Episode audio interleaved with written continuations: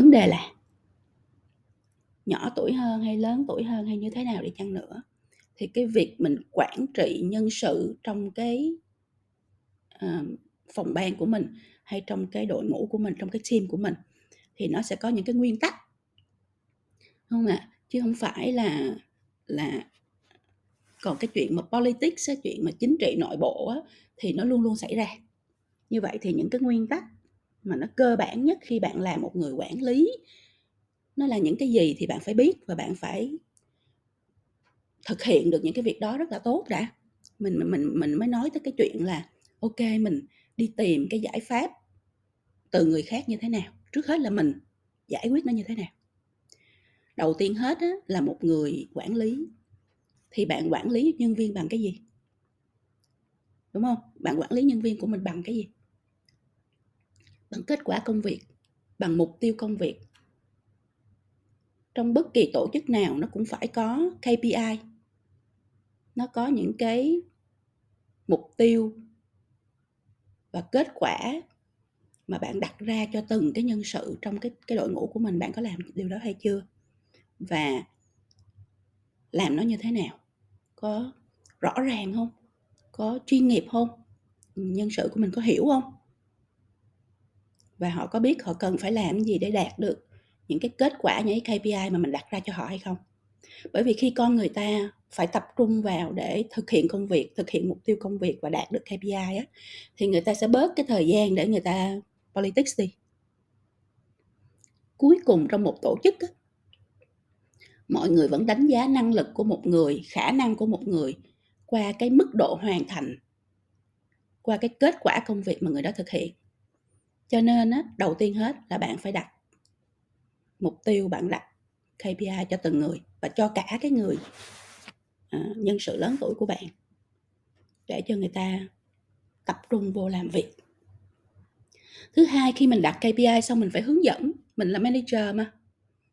Mình phải tập chứng minh được là năng lực của mình hơn người ta ở chỗ là mình có khả năng để mình hướng dẫn để mình coaching, để mình mentor cho người ta thực hiện được cái cái kết quả đó.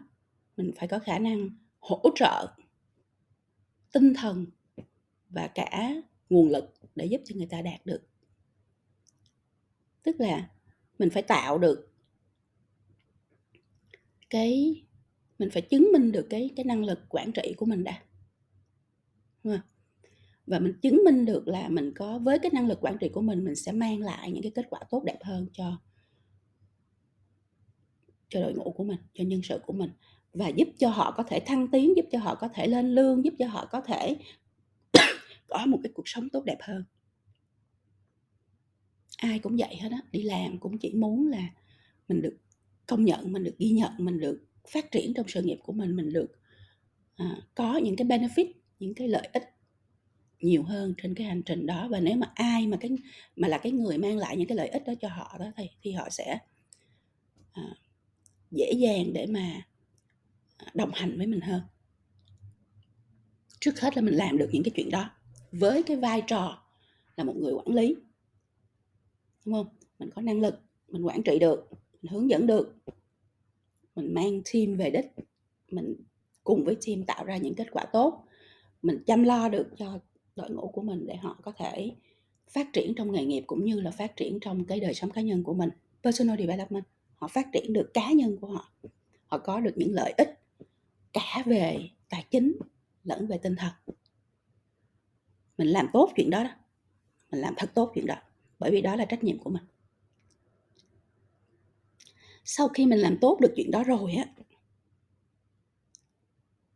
cái thứ hai mà bạn cần lưu ý quản trị team là quản trị con người. Mà con người là một bản thể rất là phức tạp và rất là nhiều cảm xúc. Cho nên bạn phải là người có EI rất là cao, có emotional intelligence, có cái trí thông minh cảm xúc rất là cao. Để bạn bắt nhịp, để bạn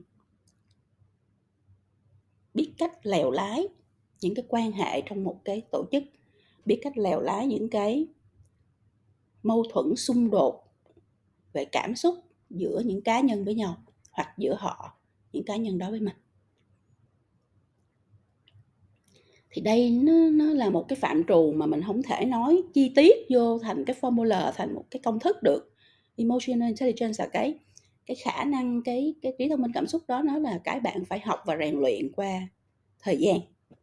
Cho nên bạn nên xem lại, bạn học lại cái bài mà chị Phi Vân đã hai cái khóa mà chị Phi Vân post trên blog for free đó là cái khóa quản trị đội nhóm và cái khóa à, trí thông minh cảm xúc cho người đi làm để bạn nâng cao cái khả năng đó của mình.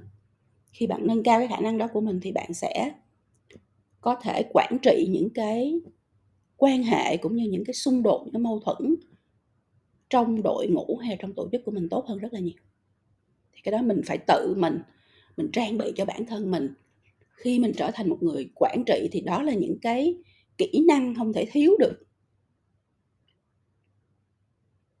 Mà mình phải học, mình phải tự mình trang bị. Đúng không ạ? Cuối cùng, khi mình đã làm tốt tất cả những chuyện đó rồi, và mình đã cố gắng hết sức của mình rồi, nhưng cái cá nhân này là một người toxic, một người độc hại, một người không có thiện trí để mà hội nhập và làm việc đội nhóm với mình, thì last resource cuối cùng hết không còn cách nào khác nữa hết á.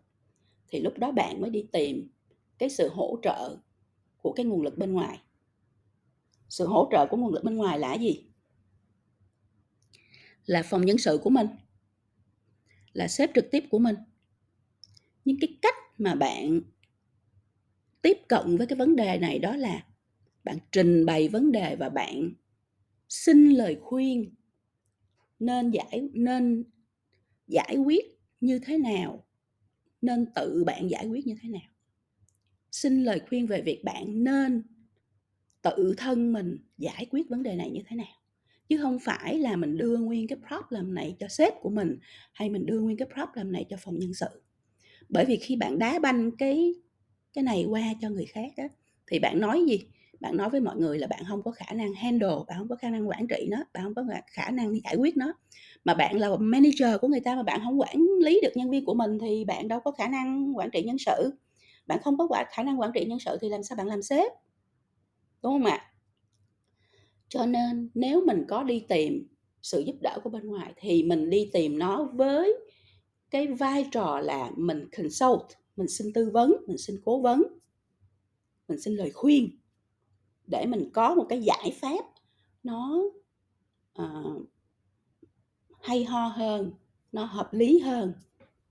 Rồi mình đi tự mình giải quyết cái việc đó chứ không phải là mình nhờ người khác giải quyết cho mình. Và bạn cũng nhớ là cái chuyện bạn là manager á, thì bạn phải có khả năng ngồi xuống nói chuyện trực tiếp với nhân sự của mình. Chứ bạn không được né tránh. Không phải vì người ta lớn tuổi hơn mình mà mình né tránh. Mình đi vòng vòng vòng vòng qua người này, người kia, người nọ để mà mình giải quyết người ta. Không phải. Mình phải trực diện. Mình phải có khả năng ngồi xuống one on one, ngồi xuống trước mặt người đó để nói về công việc, để nói về vấn đề, để nói về mâu thuẫn, để nói về cách giải quyết. Và cái sự trực diện đó nó cực kỳ quan trọng bởi vì khi bạn không dám ngồi trực diện với nhân sự của mình để nói về một vấn đề có nghĩa là bạn đang không đủ tự tin để quản trị được người ta. Bạn đang không có cái khả năng quản trị người ta. Đúng không ạ? Nên đó là bạn cần xây dựng cái sự tự tin này. Khi mình làm đúng, khi mình có khả năng, khi mình đã đạt được, đang đặt trong một cái vị trí là một người quản trị thì mình phải có cái khả năng, mình phải có cái power, cái cái sức mạnh để mình đối diện với vấn đề giải quyết vấn đề một cách rất là chuyên nghiệp một cách rất là à, tích cực và hướng đến một cái kết quả tốt đẹp cho tất cả mọi người. Thì khi mình ở trong cái tâm thế như vậy thì mình sẽ làm rất là tốt. Ờ, những cái gì mình cần phải đặt ra để làm thì đó là ba cái lời khuyên mà chị Vân dành cho bạn. Và rất mong là với những lời khuyên này thì nó sẽ giúp cho bạn có thể có được cái giải pháp rất là tốt cho cái vấn đề của mình à, để bạn trở thành một cái người quản trị đội nhóm tốt hơn à, trở thành một người sếp tốt hơn à, và cũng qua cái việc này rèn luyện được cho mình những cái kỹ năng mới để bạn có thể trở thành một nhà lãnh đạo tốt hơn.